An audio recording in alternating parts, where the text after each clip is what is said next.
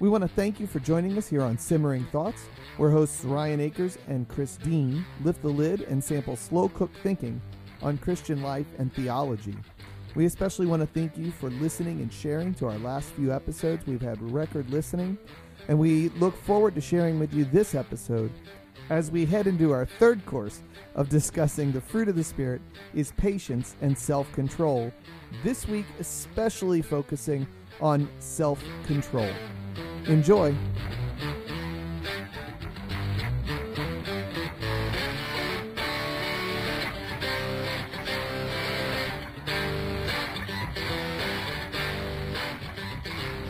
Welcome back to Simmering Thoughts. I am your host, Ryan Akers, and I'm here with my co host, Chris Dean. We are continuing in our Fruit of the Spirit series. This is our uh, part three of our larger episode on the fruit of the Spirit is peace.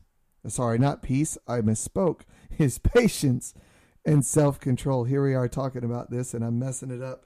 Uh, anyway, uh, I want to start with this particular uh, little snack section that we have here with James uh, chapter 1, verse 12, and I'm going to read a couple of verses from there.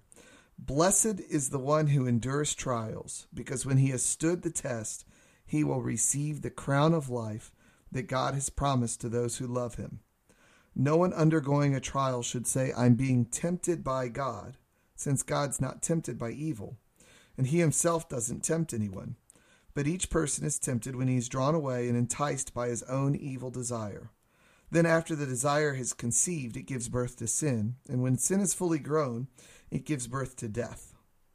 Don't be deceived, my dear brothers and sisters. Every good and perfect gift is from above, coming down from the Father of lights, who does not change like the shifting shadows. By his own choice, he gave us birth by the word of truth so that we'd be a, we would be a kind of first fruits of his creatures. My bro- dear brothers and sisters, understand this. Everyone should be quick to listen, slow to speak, slow to anger, for human anger does not accomplish God's righteousness. Therefore, ridding yourselves of all moral filth and the evil that is so prevalent, humbly receive the implanted word, which is able to save your souls. Be doers of the words and not hearers only, deceiving yourselves. Because if anyone is a hearer of the word and not a doer, he was like someone looking at his own face in a mirror. For he looks at himself, goes away, and immediately forgets what kind of person he was.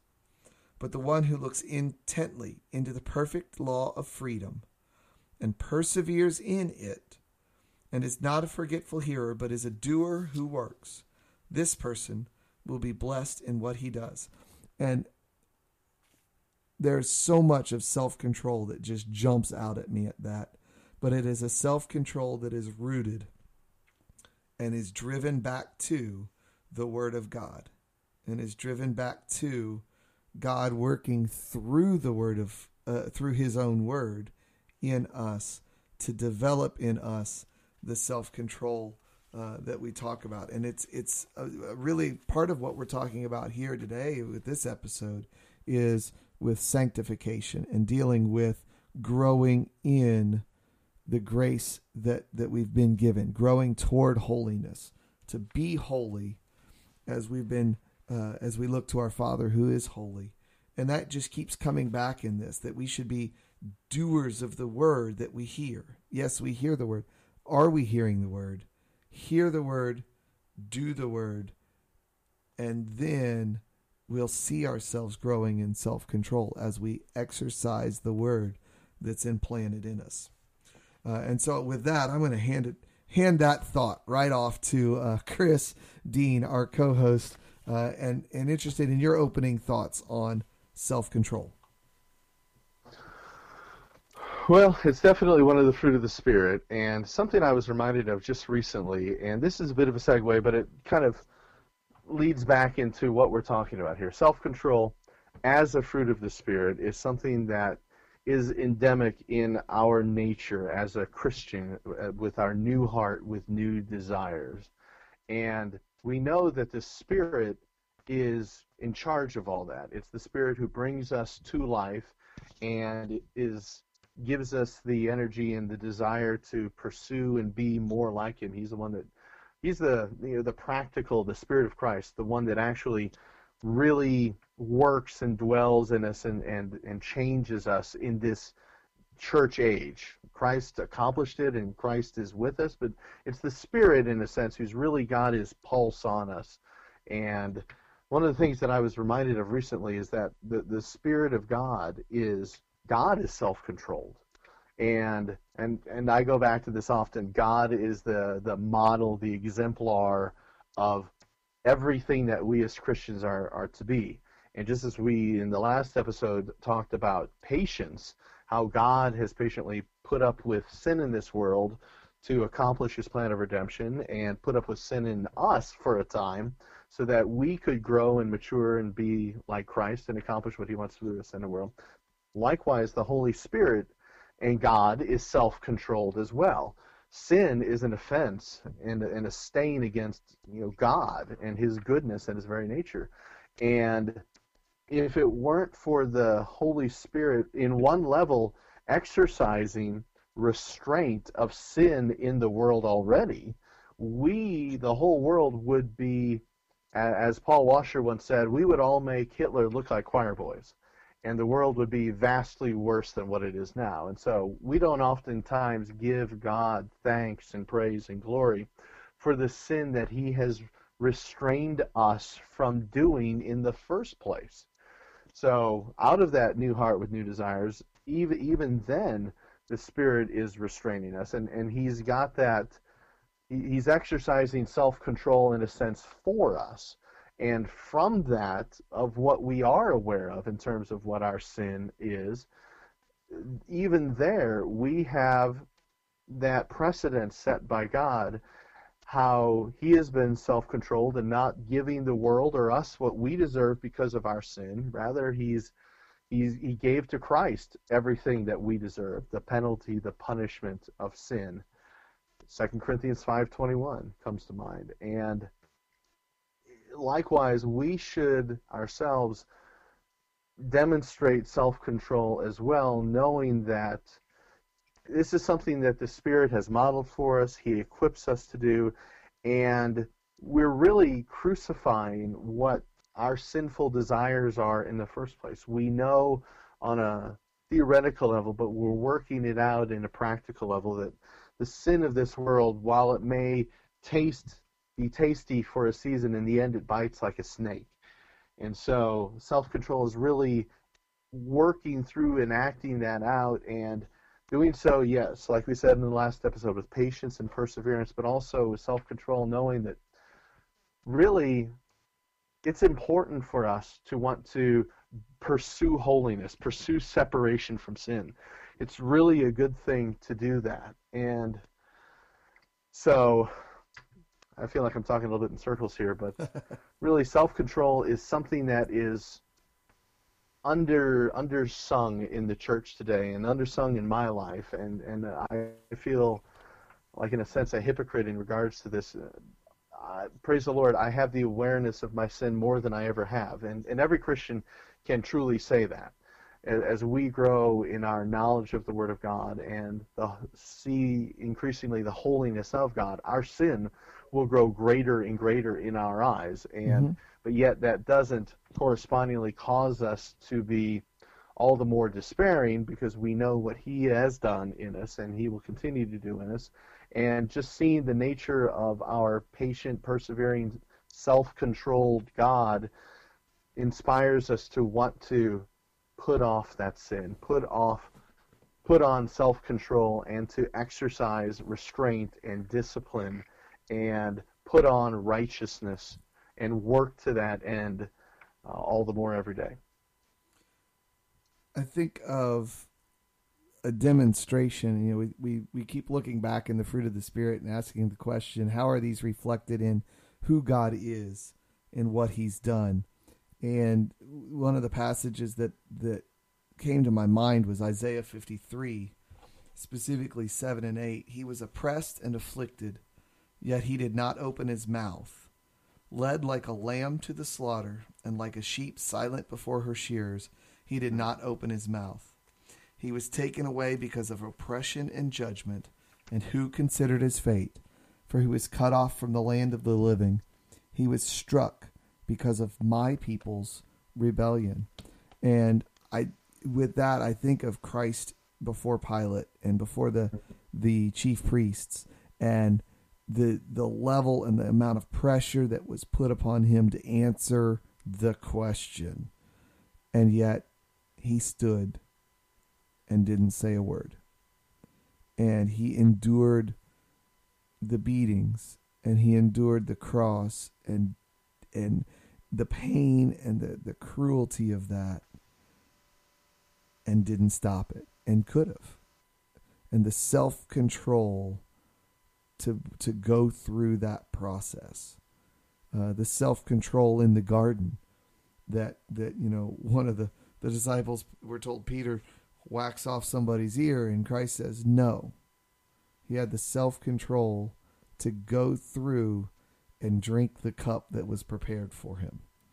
And now we are never going to measure up to that level of self control in our flesh that we have now, but we are called to a uh, to to walk after Him. We are called to pick up our cross and follow Him uh, quite quite clearly. Uh, and I wrote down also in First Peter uh, verses three to nine. Blessed be the God and Father of our Lord Jesus Christ, because of His great mercy He's given us new birth into a living hope through the resurrection mm. of Jesus Christ from the dead, and into an inheritance that is imperishable, undefiled, unfading, kept in heaven for you. You are being guarded by God's power through faith for a salvation that is ready to be revealed in the last time. You rejoice in this, even though now, for a short time, if necessary, you suffer grief in various trials, so the proven character of your faith which is more valuable than gold, which though perishable is refined by fire, may result in praise, glory, and honor at the revelation of Jesus Christ. Though you've not seen him, you love him. Though not seeing him now, you believe in him and you rejoice with inexpressible and glorious joy because you're receiving the goal of your faith, the salvation of your souls. And you know, we can we can we can look to Christ based on the hope that we have and the sealing of the Holy Spirit. And we can know that because of that, because of the gift that He's given us in faith, that we can have self control. It is a it is there. We can get there. And as we look forward to verse 14, it says, As obedient children, do not be conformed to the desires of your former ignorance but as the one who called you is holy, you are also to be holy in all your conduct. Man, that's a hard that's a hard bar.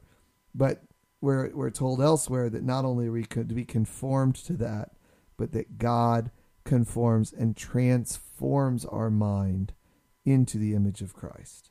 That we're transformed into that by God's hand. Uh, and there's part of that that's us. There's part, you know, we have work that we do, but that's not to gain our salvation. That's not to any of that. But we have a we have a responsibility as we grow in the spirit to work out that as I think you brought it up I think in this episode to work out mm-hmm. our salvation and in fear and trembling you're to be holy because I'm holy and and everybody who sees God's holiness or experiences it just a little infinitesimal part of God's holiness. There's a fear and trembling there. And we're to, to understand that. And there's a tension there and there's a weight there. And I'm not quite sure I'm fully settled on how all that works out. I'm not sure I have to be because there is a tension there that God is doing this work in us. Amen. And we are doing this work in us. And it's there's a there's a conflict in there, but there is a freedom in knowing that there's grace for when we fail and that there's a call for us to walk, as we mentioned in the last episode, walk worthy. Uh, in Colossians, it mentions that in Ephesians. It shows up actually quite a lot. It's one of Paul's uh, phrases that, that he uses from time to time. Uh, and it was interesting as I did my study, I wrote down First Peter a lot. I mentioned in, in our in between episode time Uh, that that First Peter is uh, one of the books that I've been going back to a lot recently. I wrote down uh, verse two twenty, uh, which is, "For what credit is there if when you do wrong and are beaten you endure it? But when you do what is good and suffer, if you endure it, it brings favor with God." For you are called to this because Christ suffered for you, leaving you an example that you should follow in his steps. He did not commit sin, no deceit was found in his mouth. When he was insulted, and he did not insult in return. When he suffered, he didn't threaten, but he entrusted himself to the one who judges justly. And I think that's one of the things we have a hard time doing. I think that's part of the self control we really struggle with is entrusting ourselves to God. Yes we want to take ourselves to God rather than entrust ourselves to God, uh, mm. rather than allowing us to be sealed in the Spirit and have that hope deposited. We want to go earn that hope, and that's the old man rising up in us again, trying to strive for God, and right, trying to strive to God, rather than realizing that God has come to us. He is he has come to us as as our flesh in the form of Jesus Christ and done for us what we haven't done. And that that we need to entrust ourselves to him in faith, in hope, and that is where our salvation lies. And if you're listening to this and that sounds weird to you, and if you're listening to this and you don't understand that salvation is in Christ, go search the scriptures and check it because that's what we're saying. Amen. That there is salvation in Christ to do what we can't do, which is earn our salvation. He has come, He has lived out the law that we are called to live out and paid our penalty so that we don't have to. Then, when we put our faith in Him, we're saved. And it's not just a simple faith of, our, our faith says, You did this, yes, but no, you did this. I entrust myself to you because you did this. And that's a that's a level of faith that, that God gives to us in the process. And I know it sounds like a paradox, but it's right there in scripture for you to grab a hold of. And it's a truth. Uh, and and it's it's a it's self-control flows from that to us uh, from that truth to us through the scripture.